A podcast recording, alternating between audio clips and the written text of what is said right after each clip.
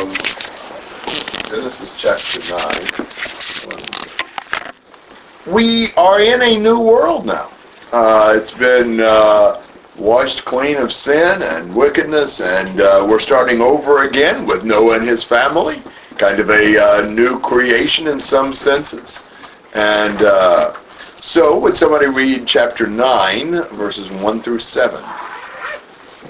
And God blessed Noah and his sons, and said to them, Be fruitful and multiply, and fill the earth. The fear of you and the terror of you shall be on every beast of the earth, and on every bird of the sky, with everything that creeps on the ground, and all the fish of the sea, into your hand they are given. Every moving thing that is alive shall be food for you. I give all to you as I gave the green plant. Only you shall not eat flesh with its life, that is, its blood. Surely I will require your lifeblood. From every beast I will require it. And from every man, from every man's brother I will, will require the life of man. Whoever sheds man's blood, by man his blood shall be shed. For in the image of God he made man. As for you, be fruitful and multiply, populate the earth abundantly and multiply in it. Okay, so he's giving instructions, a lot of instructions related to uh, life. Um, what are they supposed to, what's, what's their basic uh, responsibility that he gives them? Fill the earth. Fill the earth, produce life, fill the earth, um, he says that in verse 1. He says it again in verse 7. So he wants them to populate the, the earth, to spread out uh, through the earth. Um, and um, what does he give men for uh, food to preserve their life? Every moving thing that is alive. Yes.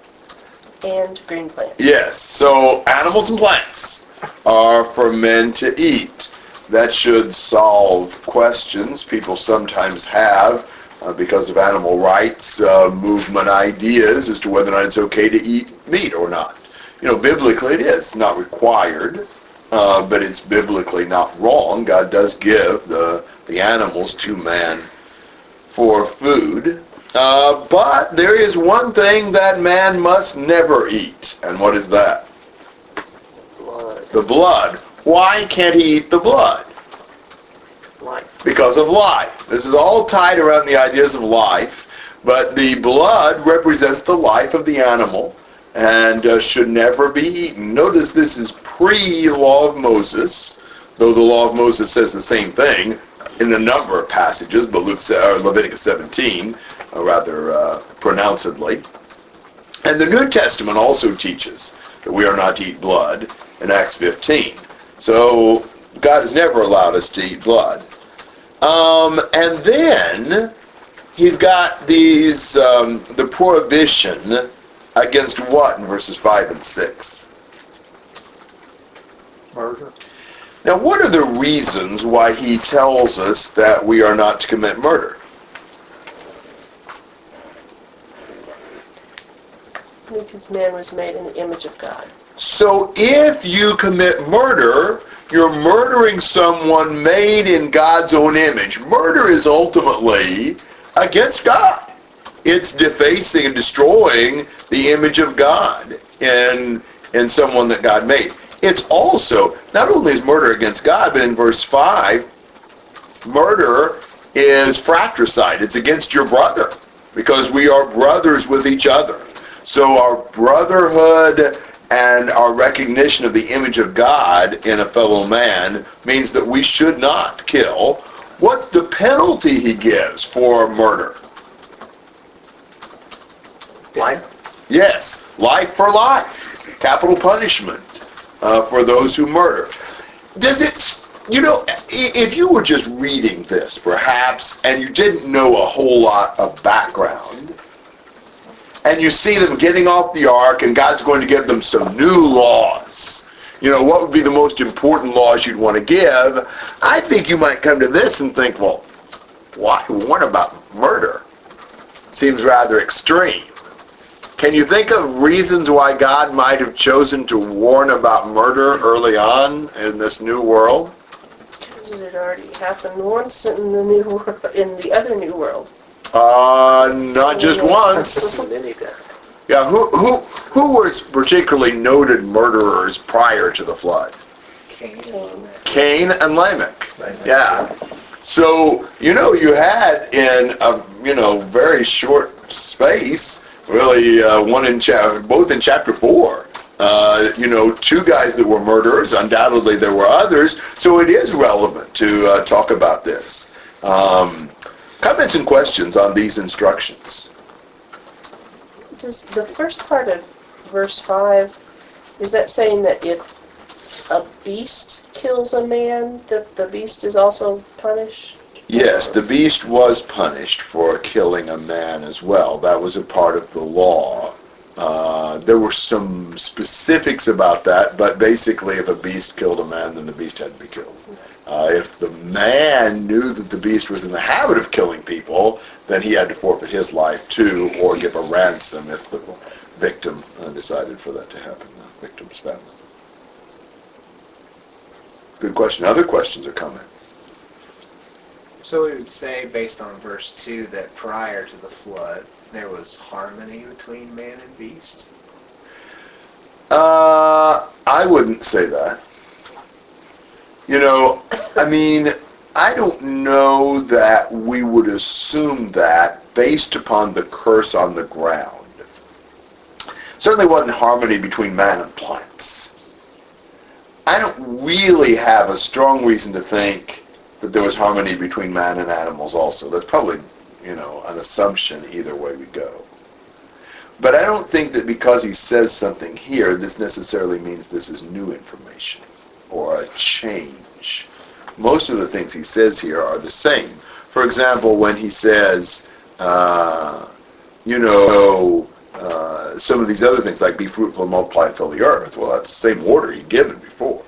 You know, so I don't know that we would necessarily assume these are instructions that are different than what they had been before. Clearly, God condemned murder before. Cain was wrong. Lamech was wrong. Other questions or comments? I don't see what verse 5 says, I'll require your blood, but it doesn't indicate the, the crime. Yes, I think you have to go on to verse 6. I think 5 and 6 fit together.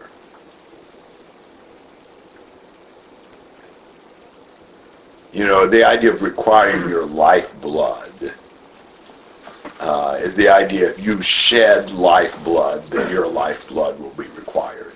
But I think verse 6 really complements that and kind of explains what he's saying. So in the end of verse 6, his reason was that God, man is made in God's image. Yes. So even though man is fallen, he's still in the image of God. Yes, I think that is correct. Now, there's a sense in which man has defaced some parts of that. Obviously, man, um, uh, you know, has um, dishonored and disgraced the Lord. And, um, you know, there's a passage like uh, Colossians 3.10 where we're to put on the new self who's being renewed to a true knowledge according to the image of the one who created him. There would be a sense in which, as we're a, a new creature, we take on the image of God in a deeper and richer sense. But I don't think it would be accurate to say that when men fell, they lost the image of God. Um, because we still are, you know, beings that have that spirit nature in common with God. You killed, you know, somebody killed a wicked man, he's killed somebody who was made in the image of God. In spite of his wickedness, that's right. Yeah. Other questions or comments? Good, good question. It doesn't, or, well, it doesn't seem to say how the murderer is to be executed. It does not here. We'll have to look at other passages to see that. Okay. Yeah. All right, um, 8 to 17.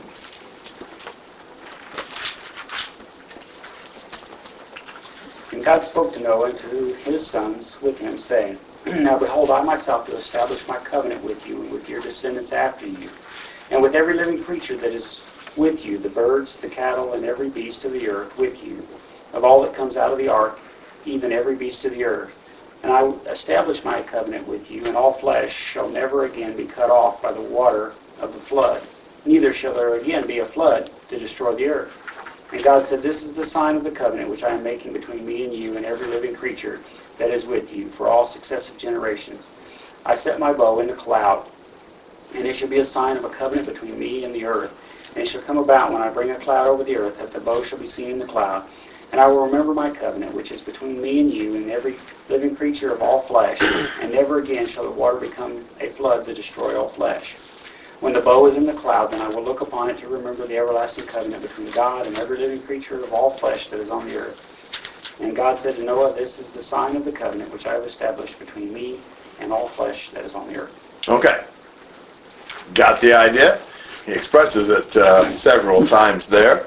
Uh, what's the uh, preposition of choice from 12 to 17?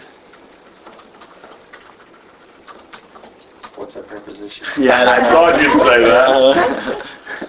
I will tell you. Between. You've got five betweens between 12 and 17. Uh, he keeps emphasizing the parties to the covenant. It's between God and man and the living creatures with them. Now the covenant God is making with man right here is to the effect of what?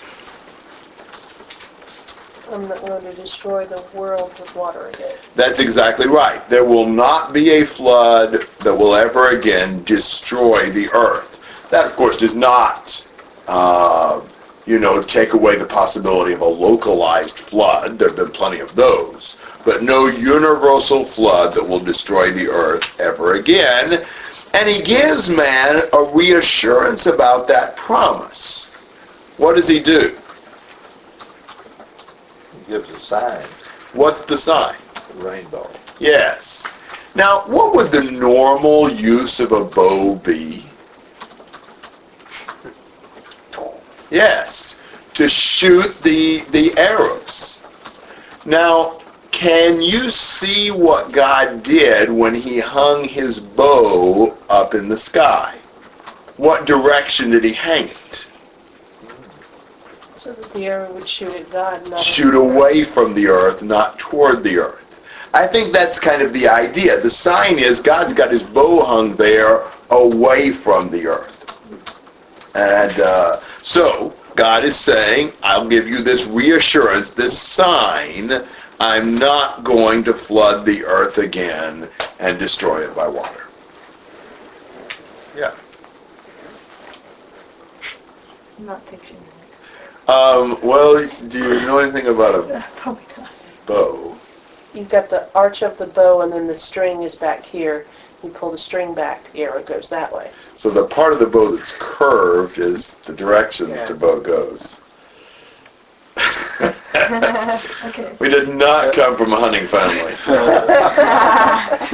Fishers, remember? yeah, do what? You're fishers, we're not hunters, yeah. yeah, well, Oh, because of your last name. yes. you are there, Ryan. That's a good one. we give, uh, you know, interpretive uh, lessons later. So. All right. Other thoughts or comments through 17? The uh, down in verse 15, it talks about that God will remember the covenant, but it's not it's not the remember suggesting that He forgot the covenant. That is correct. Um, you know, remember here in the sense that he will keep it, he will guard it. And it's kind of like, you know, this sign is something God can see too. And so that, you know, it's kind of reassurance for us to know that God's being reminded. Is there any reason he sp- that God speaks in third person? That's just the way he chooses to talk. That's the way it's Um, recorded. Like sometimes he says he says God when he's talking, like if he's talking about himself. I just think that's interesting. Yeah, he doesn't do that too often, but yeah, sometimes he will. I don't know the answer to that. Okay. Yes. I think the rainbow, like what you just talked about, how the arrow was pointing away from us. Do you think that's really why it's shaped like that? I do. I never, I had never heard anything like that. Sort of makes sense. I haven't either. You can you can take that for what it's worth. He doesn't explicitly say that, but he speaks of it as being his bow.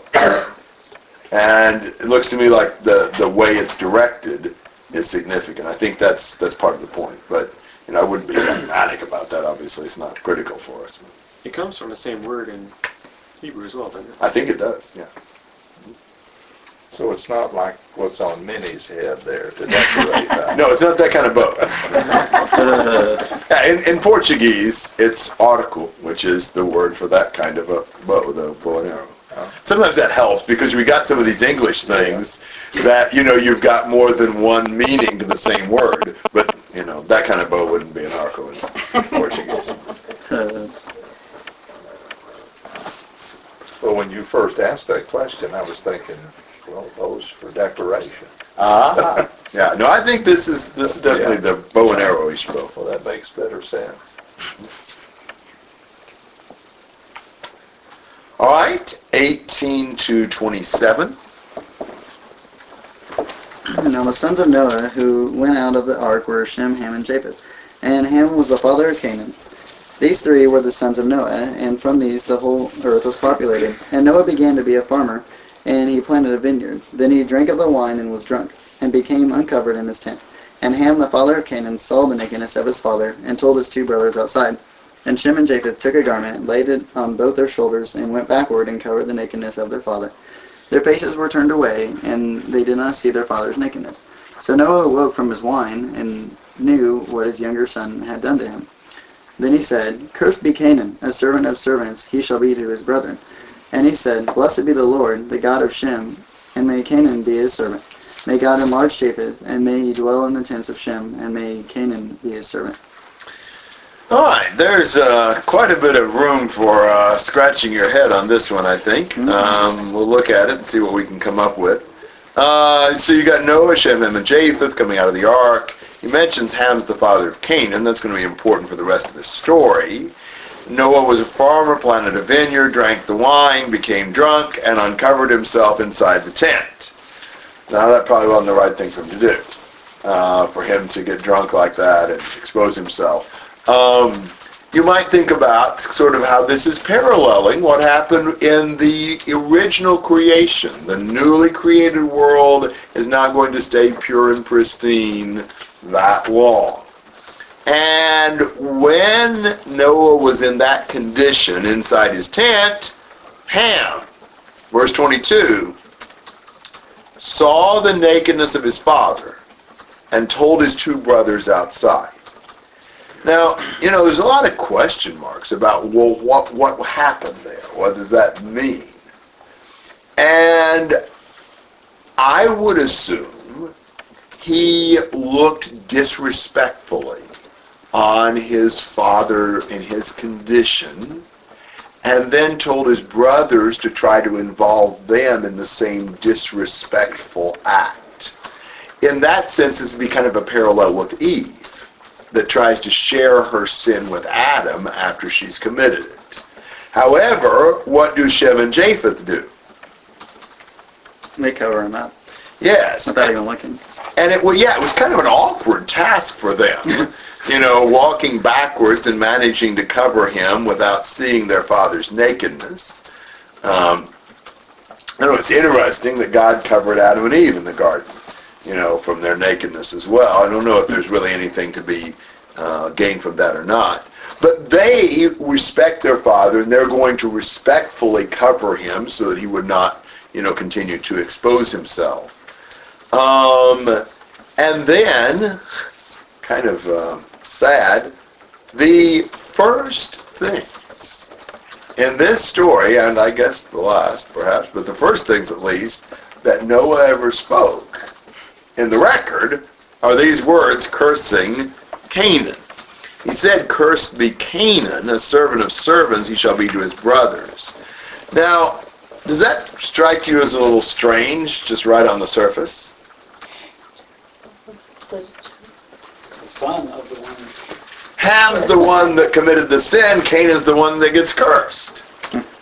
Now, maybe there's some logic in that in this sense. What if you think about, you know, how the curse is on Ham's son because he disrespected his father. You know, there's some sort of a a parallel there. It has continued to emphasize that Ham was the father of Canaan, both in 18 and 22. So uh, the one Ham fathered is cursed because he disrespected his father. It may also be that Canaan is a lot like Ham. A lot of times it's like father, like son. Even possible that he shared in that in some way with his father. And so, um, wonder how would we recognize this curse on Canaan as far as in fulfillment at some point in time or today or whatever? What does this curse in, on Canaan amount to in fulfillment?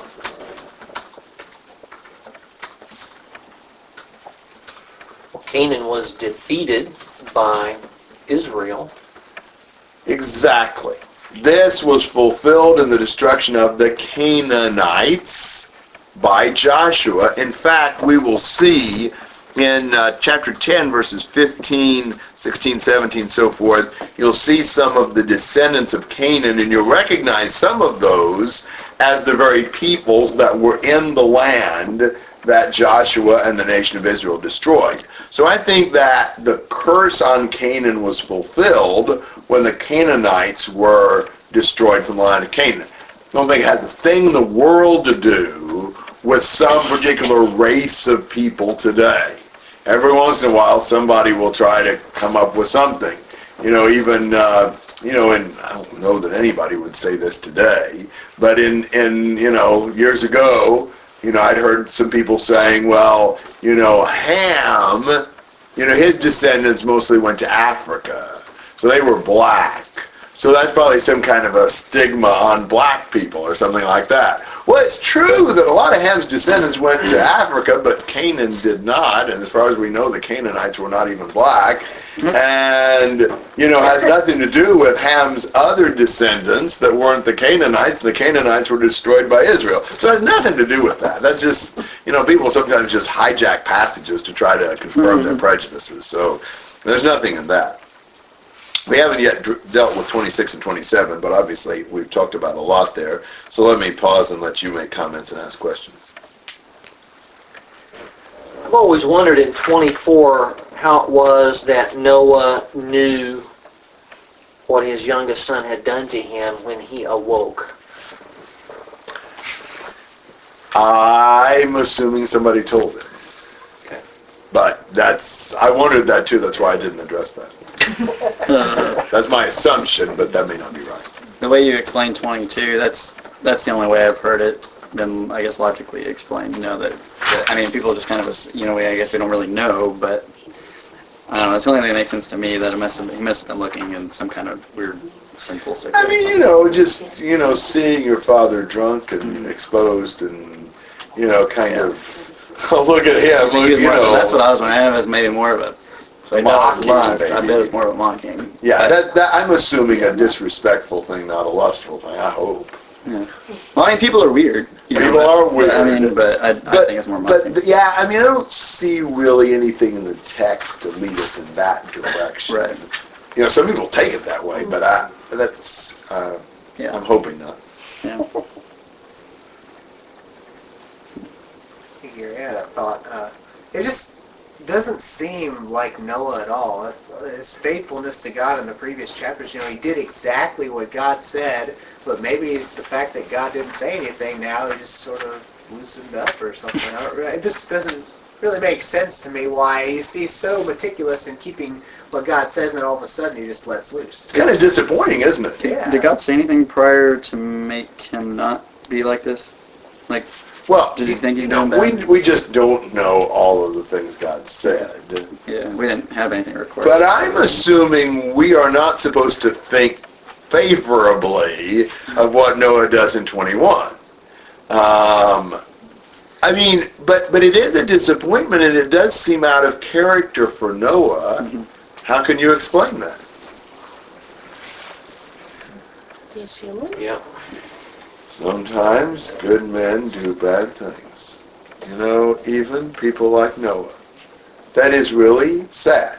And, you know, we'd like to think that's not true. But it is. You know, I don't remember if I used this as an illustration. I don't think I did.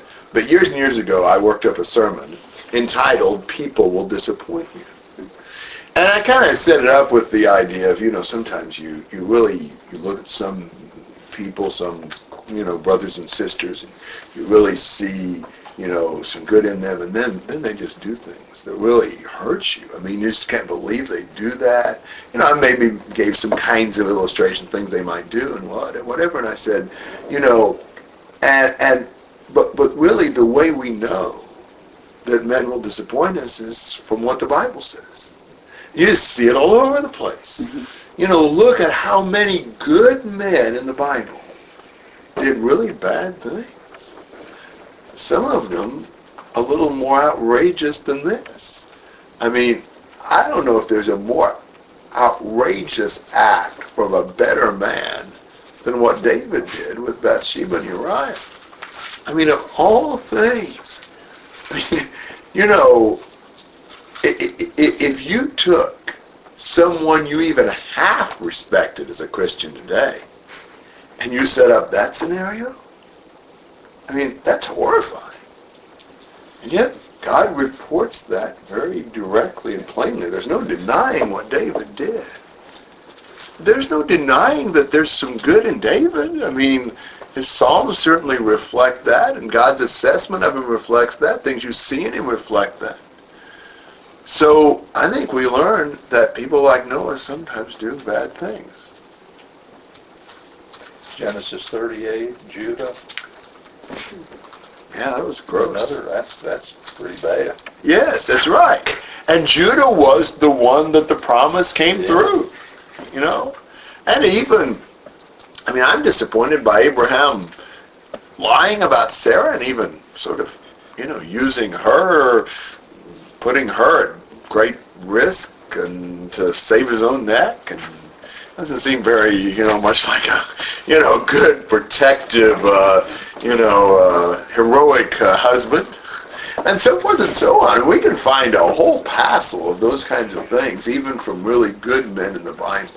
Generally speaking, there might be an exception or two, but for the most part, the men and women in the Bible that we don't know of them doing something bad, most of them we just don't know a lot about. most of the ones we know very much about, with maybe an exception or two. Um, we can say, well, that was a mistake or that was a mistake. Um, I just think he blew it. So, I mean, that certainly doesn't excuse it. Look at the terrible consequences of this. I don't think you'd turn to this and say, well, Noah got drunk, I think I will. you know, uh, you wouldn't turn to David and say, well, you know, he uh, committed adultery and killed somebody, I think I will.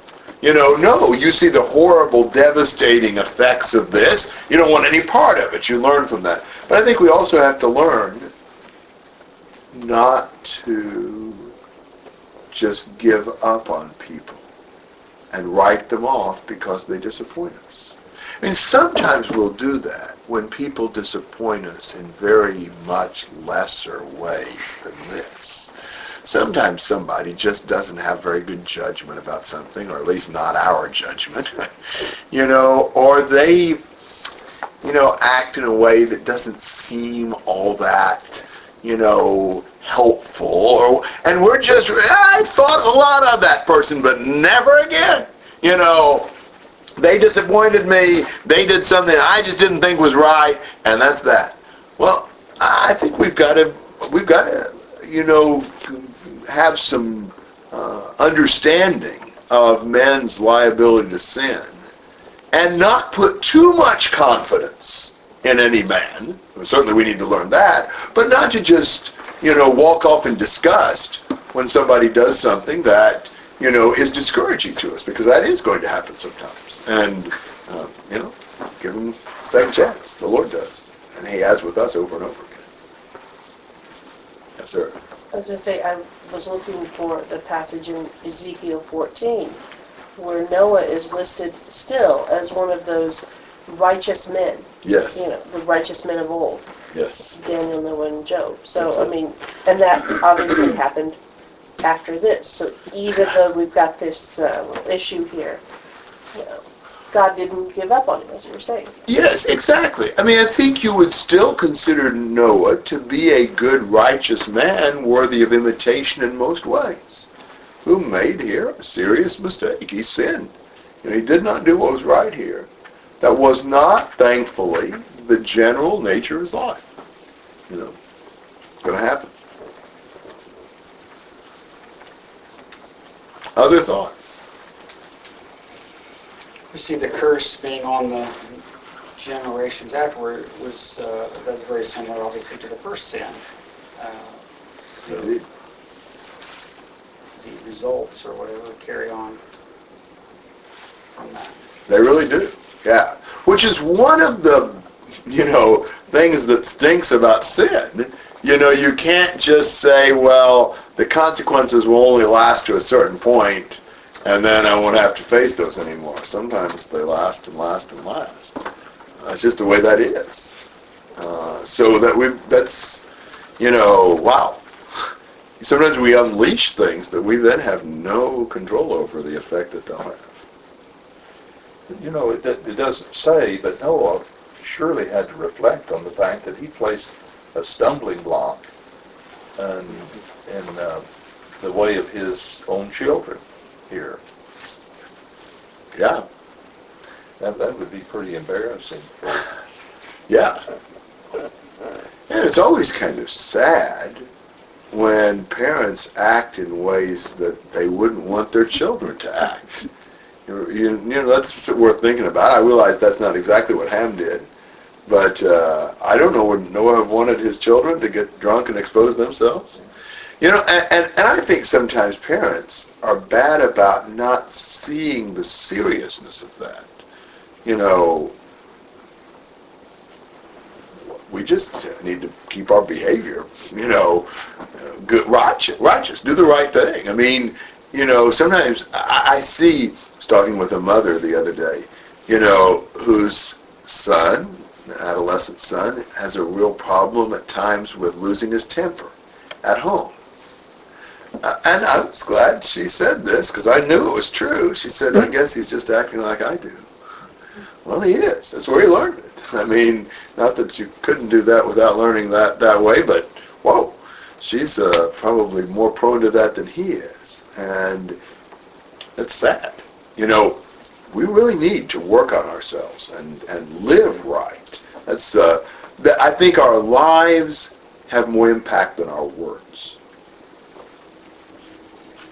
So what, what about this curse, though? Is this, uh, I mean, you could read this, and Noah woke up and he's mad and he cursed his, you know, grandson, and, uh, or is there some reason that God would carry out what, you know, Noah stated? God did carry out what Noah stated. The next question would be to what extent? Was every one of his, from his grandson on down, were they constantly servants of the other brother, brothers? Yeah, I don't know that that's the case. I don't know that that's even necessarily what's implied here. Mm-hmm. But, you know, God did carry out a curse on the Canaanites, and they became either dead or servants, you know, Judges chapter 1. Um, God also did um, have Canaan serve uh, Shem, and Japheth dwell in the tents of Shem. You see Shem's dominion, and that's true. Why would we see Shem as having dominion? because it was through him seed Yes. Shem was the ancestor of the Jewish nation, and therefore of Jesus. So it's really true that, you know, Canaan, Ham ends up serving Shem, and Japheth dwells in the tents of Shem. This is a, a hint that the, the lineage of the promise would come through Shem. We'll see that more explicitly in the next chapter. I'm assuming Mrs. Noah wasn't around. I assume, I don't know.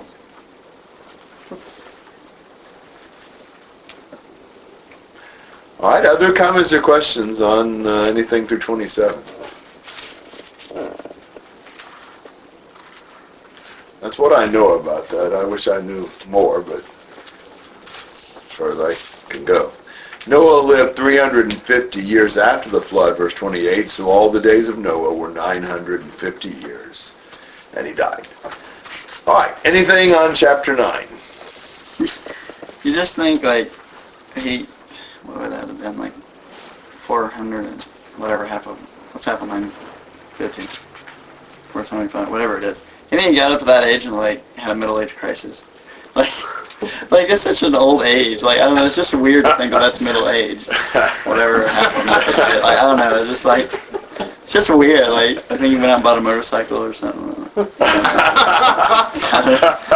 that would have been weird for him, I'm sure. Got a brand new camel, one of the Yeah, yeah. two-seater, exactly. Dude. He's like, had two humps instead of one. race across the desert with wow, I can tell we need to move on. All right. Hey Gary, I had one last comment. I don't know how much this is worth, but I thought it was interesting that uh, out of everyone who's lived before Noah, Noah's the only one that it doesn't say he begat sons and daughters. It just says he begat these three boys. I don't know Okay. what that means, but I just checked in chapter 5 and it just says he begat, you know, Shem, Ham, and Japheth. Yeah. But everybody else says that they begat sons and daughters. I just thought that was interesting. I hadn't thought about that, but that is interesting. Good observation, Jeremy. Did you guys talk about uh, different possibilities as to why he responded so severely in verse 25 with Canaan? No. Is it is it possible that it's a response to um, the the world that they just left behind? Um, not excusing Noah's behavior. You know what he did was sinful, but he's he's punishing his son for what he just did, and it was those types of behaviors that God just annihilated everything on earth. Would that make sense? Yeah, I, I can see that. I mean, the one thing I'd say is I think this is really God speaking through Noah. I mean, I think this is this is God's message. I I think Noah's probably a spokesman for God in general, and I think it's fulfilled. so Okay. it's recorded, you know. Yeah. Uh, I don't think this is just Noah's being upset. I think it's actually the message of God. Would that explain why God was through Noah was so? Perhaps so. Perhaps. Okay.